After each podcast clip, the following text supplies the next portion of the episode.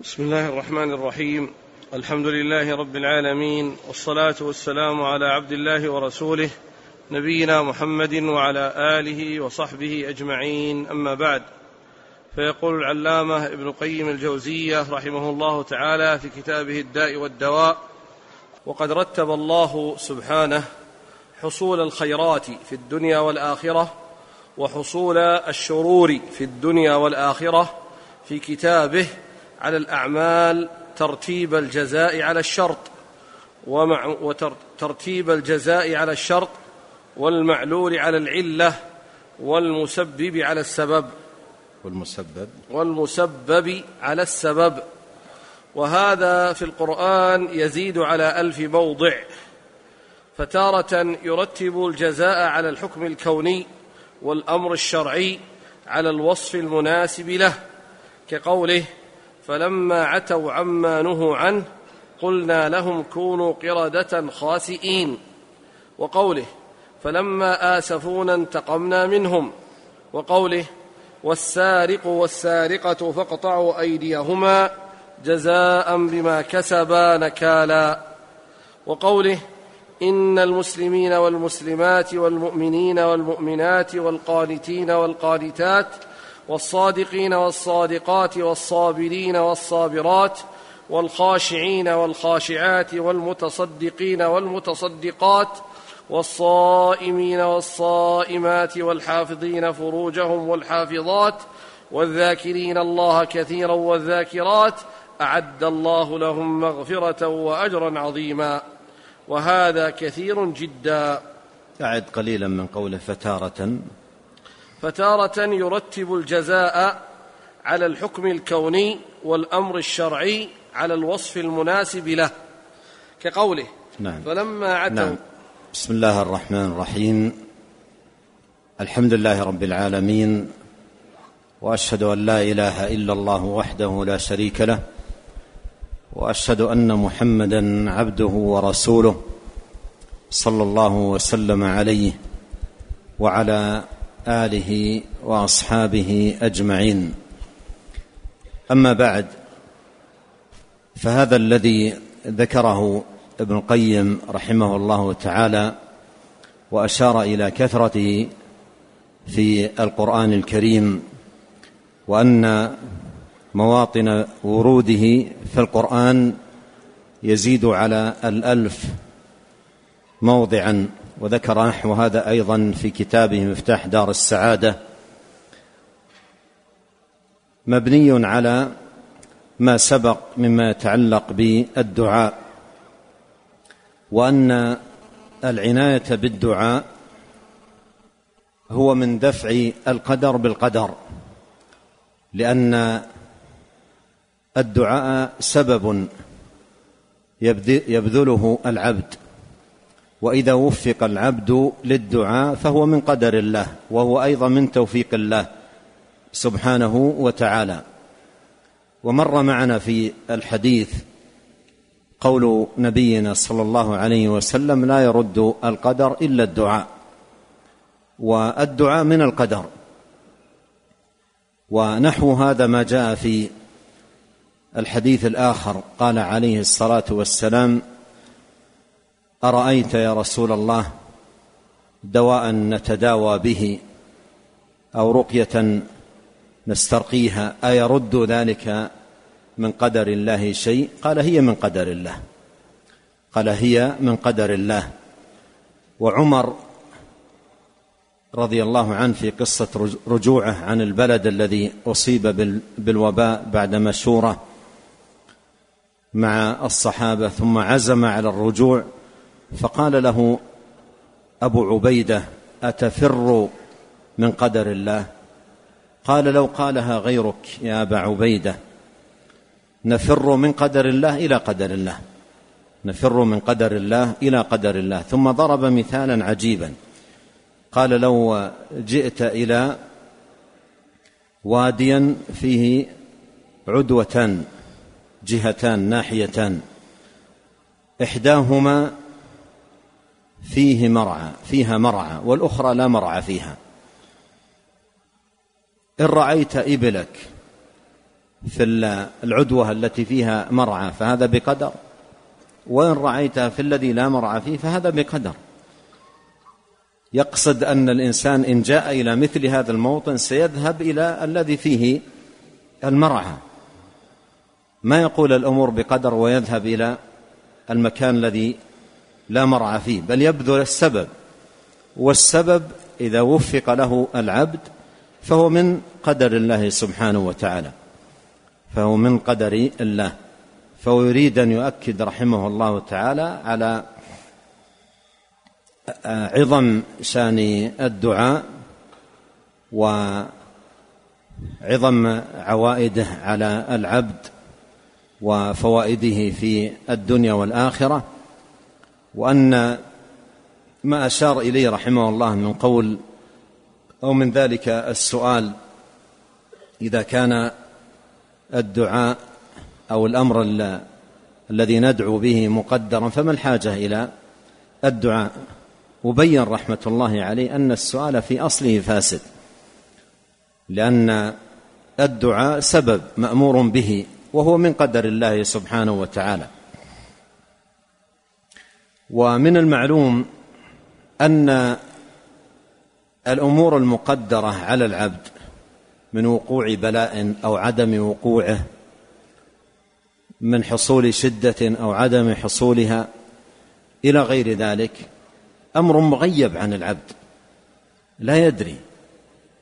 لكن العبد مأمور ببذل الأسباب التي تكون بها العافية والسلامة ومطلوب منه أيضا أن يحرص على الدعاء الذي في المحافظة عليه العافية والسلامة.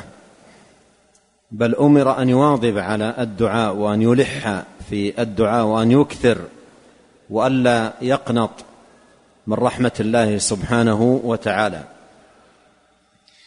فذكر رحمه الله هنا أنه قد رتب الله سبحانه حصول الخيرات في الدنيا والآخرة وحصول السرور في الدنيا والآخرة في كتابه على الأعمال ترتيب الجزاء على الشر وترتيب المعلول على العلة والعلة هي الموجبة للحكم والمعلول هو الحكم الذي أوجبته العلة.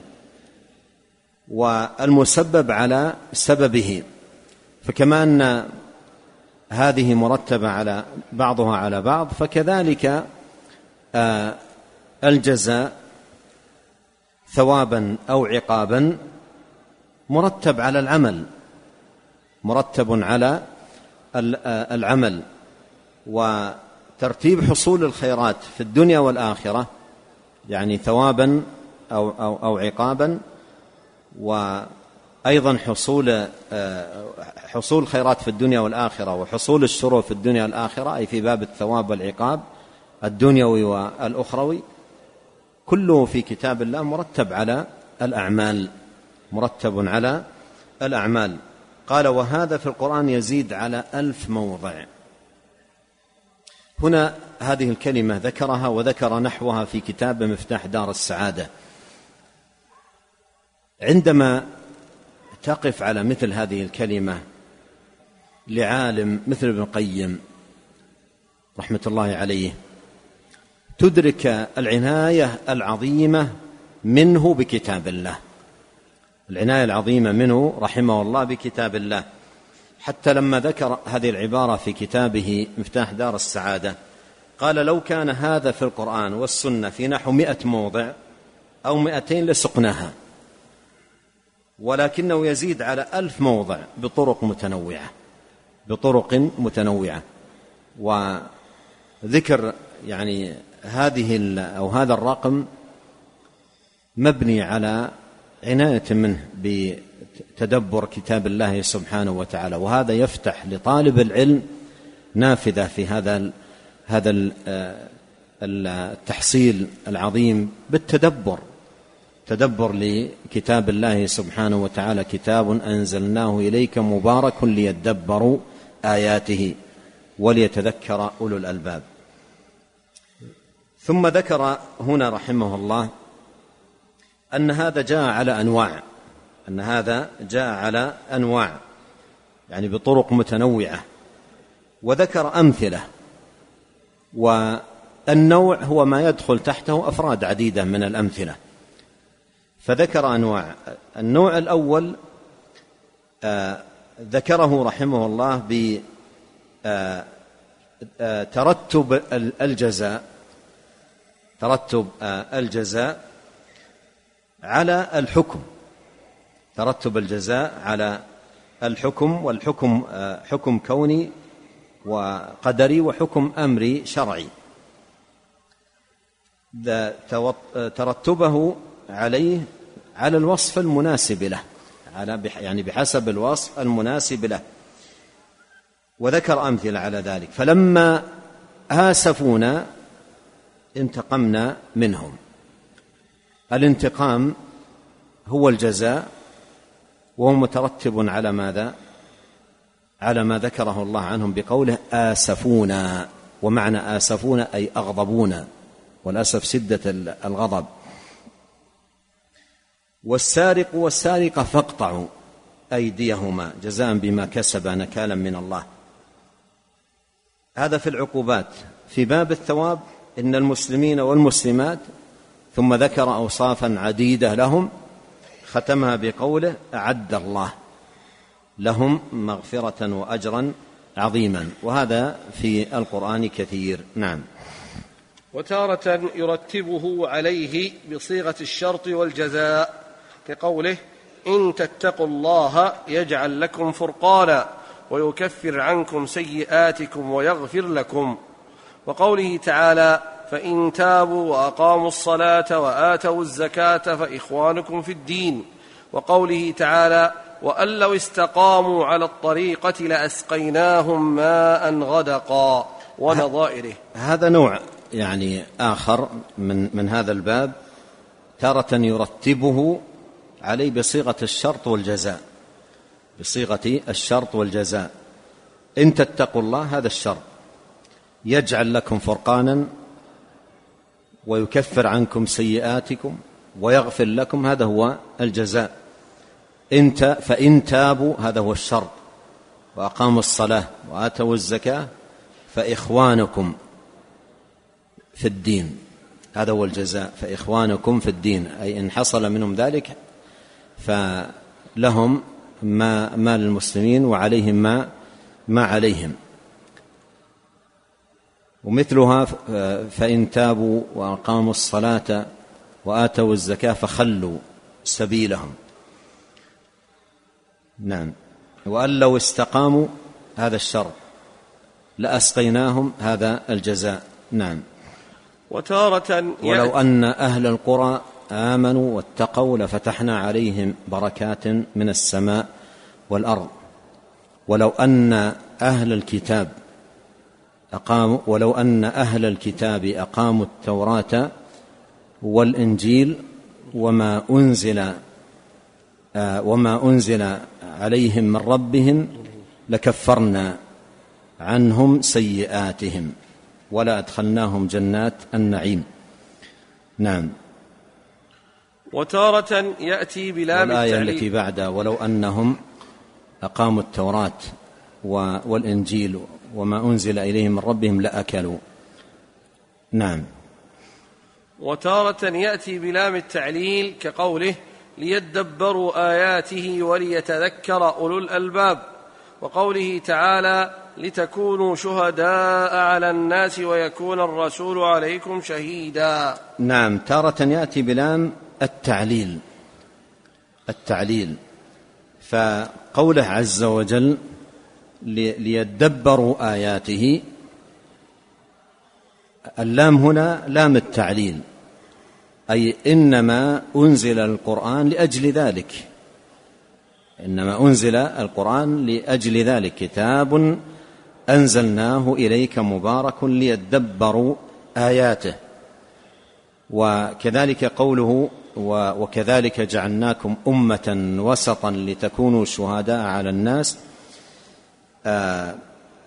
ولتكونوا شهداء على الناس ويكون الرسول عليكم شهيدا. اللام هنا لام التعليل. نعم. وتارة يأتي بأداة كي التي للتعليل كقوله تعالى كي لا يكون دولة بين الأغنياء منكم. نعم. وتارة يأتي بباء السببية كقوله تعالى ذلك بما قدمت أيديكم وقوله بما كنتم تعملون وقوله بما كنتم تكسبون وقوله ذلك بأنهم كانوا يكفرون بآيات الله.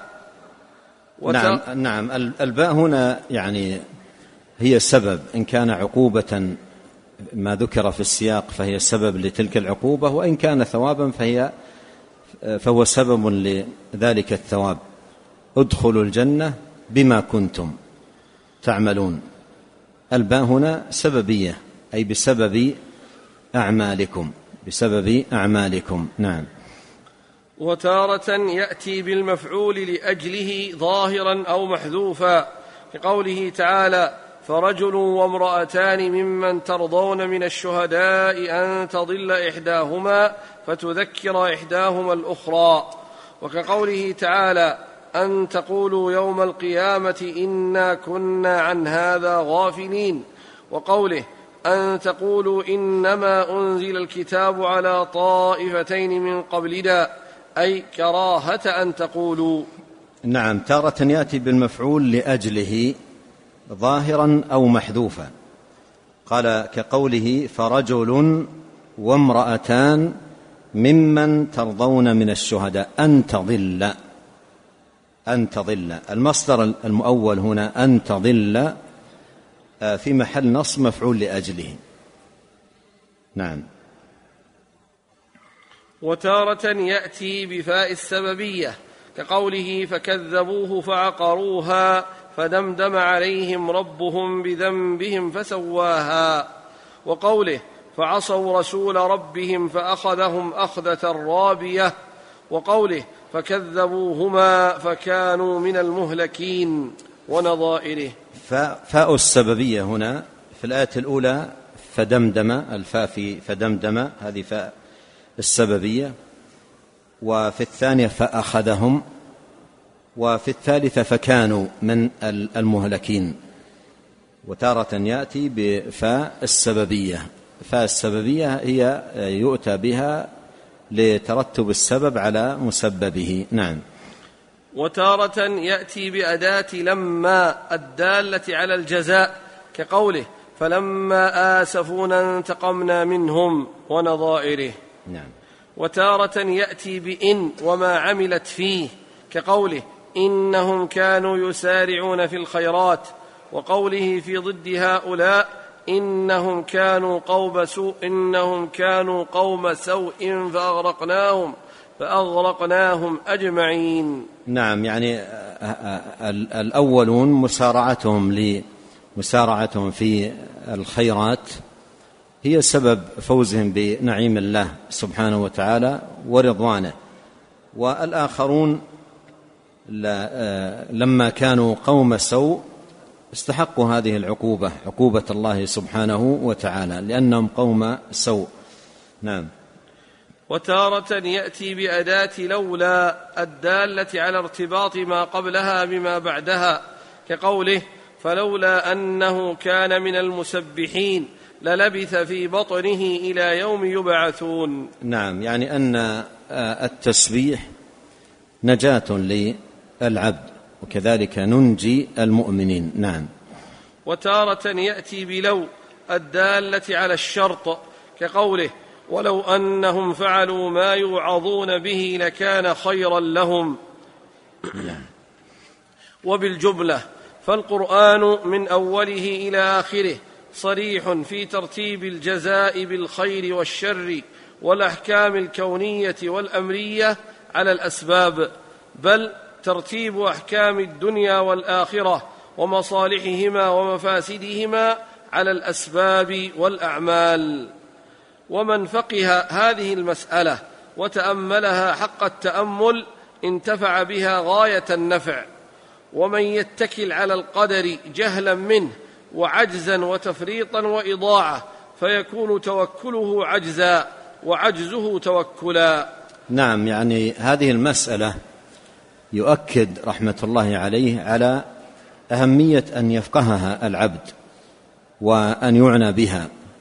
وأشار رحمه الله أنها أن ورود شواهدها في القرآن يزيد على الألف. وهذا كله بالتأمل والتدبر يعين العبد على البذل للأسباب. الأسباب النافعة التي مآلاتها على على العبد في الدنيا حميدة في الدنيا والآخرة. وفي الوقت نفسه أن يحذر العبد أشد الحذر من الأسباب الضارة والأعمال الضارة التي يترتب على وقوع العبد فيها آه، الشر والمآلات السيئة في الدنيا والآخرة. فإذا فقه العبد على ذلك وأحسن فهمه أعانه على بذل السبب النافع والبعد عن السبب السيء. نعم. بل الفقيه قال قال ولم يتكل على القدر. ولم يتكل على القدر. جهلا منه وعجزا وتفريطا وإضاعة. بل هذه الآيات الكثيرة التي أمثلتها تزيد على الالف تدفع العبد إلى أن يجتهد في في فعل الأسباب وبذلها. فيما يحقق له المصلحة والمنفعة في أمور دينه ودنياه. في أمور دينه ودنياه. يبذل الأسباب ولا يتكل على القدر لأنه إذا اتكل على القدر يكون توكله عجزا. عجزا وتواكلا. إذا اتكل على القدر وعطل الأسباب يكون حينئذ توكله عجزا وتواكلا. وعجزه توكلا. يقول ابن القيم وعجزه توكلا. يعني عندما آه، يترك الأعمال النافعة عجزا وكسلا يقول في نفسه ماذا؟ أنه متوكل. أنه متوكل. فيصف عجزه بأنه توكلا. وليس الأمر كذلك. التوكل مربوط في النصوص بفعل الأسباب وبذلها. ولهذا قال عليه الصلاة والسلام لو توكلتم على الله حق توكله لرزقكم كما يرزق الطير. ثم بين عليه الصلاة والسلام أن الطير لا تبقى في عشها بل تبذل السبب تغدو في الصباح الباكر تبحث عن عيشها وطعامها وغذائها تغدو. خماصا أي جائعة بحاجة إلى الطعام. وتروح يعني في المساء بطانا شبعة. بذلت السبب. لو توكلتم على الله حق توكلي لرزقكم كما يرزق الطير. فهذا الحديث نفسه فيه دلالة على بذل السبب وأن التوكل مرتبط بفعل الأسباب. نعم.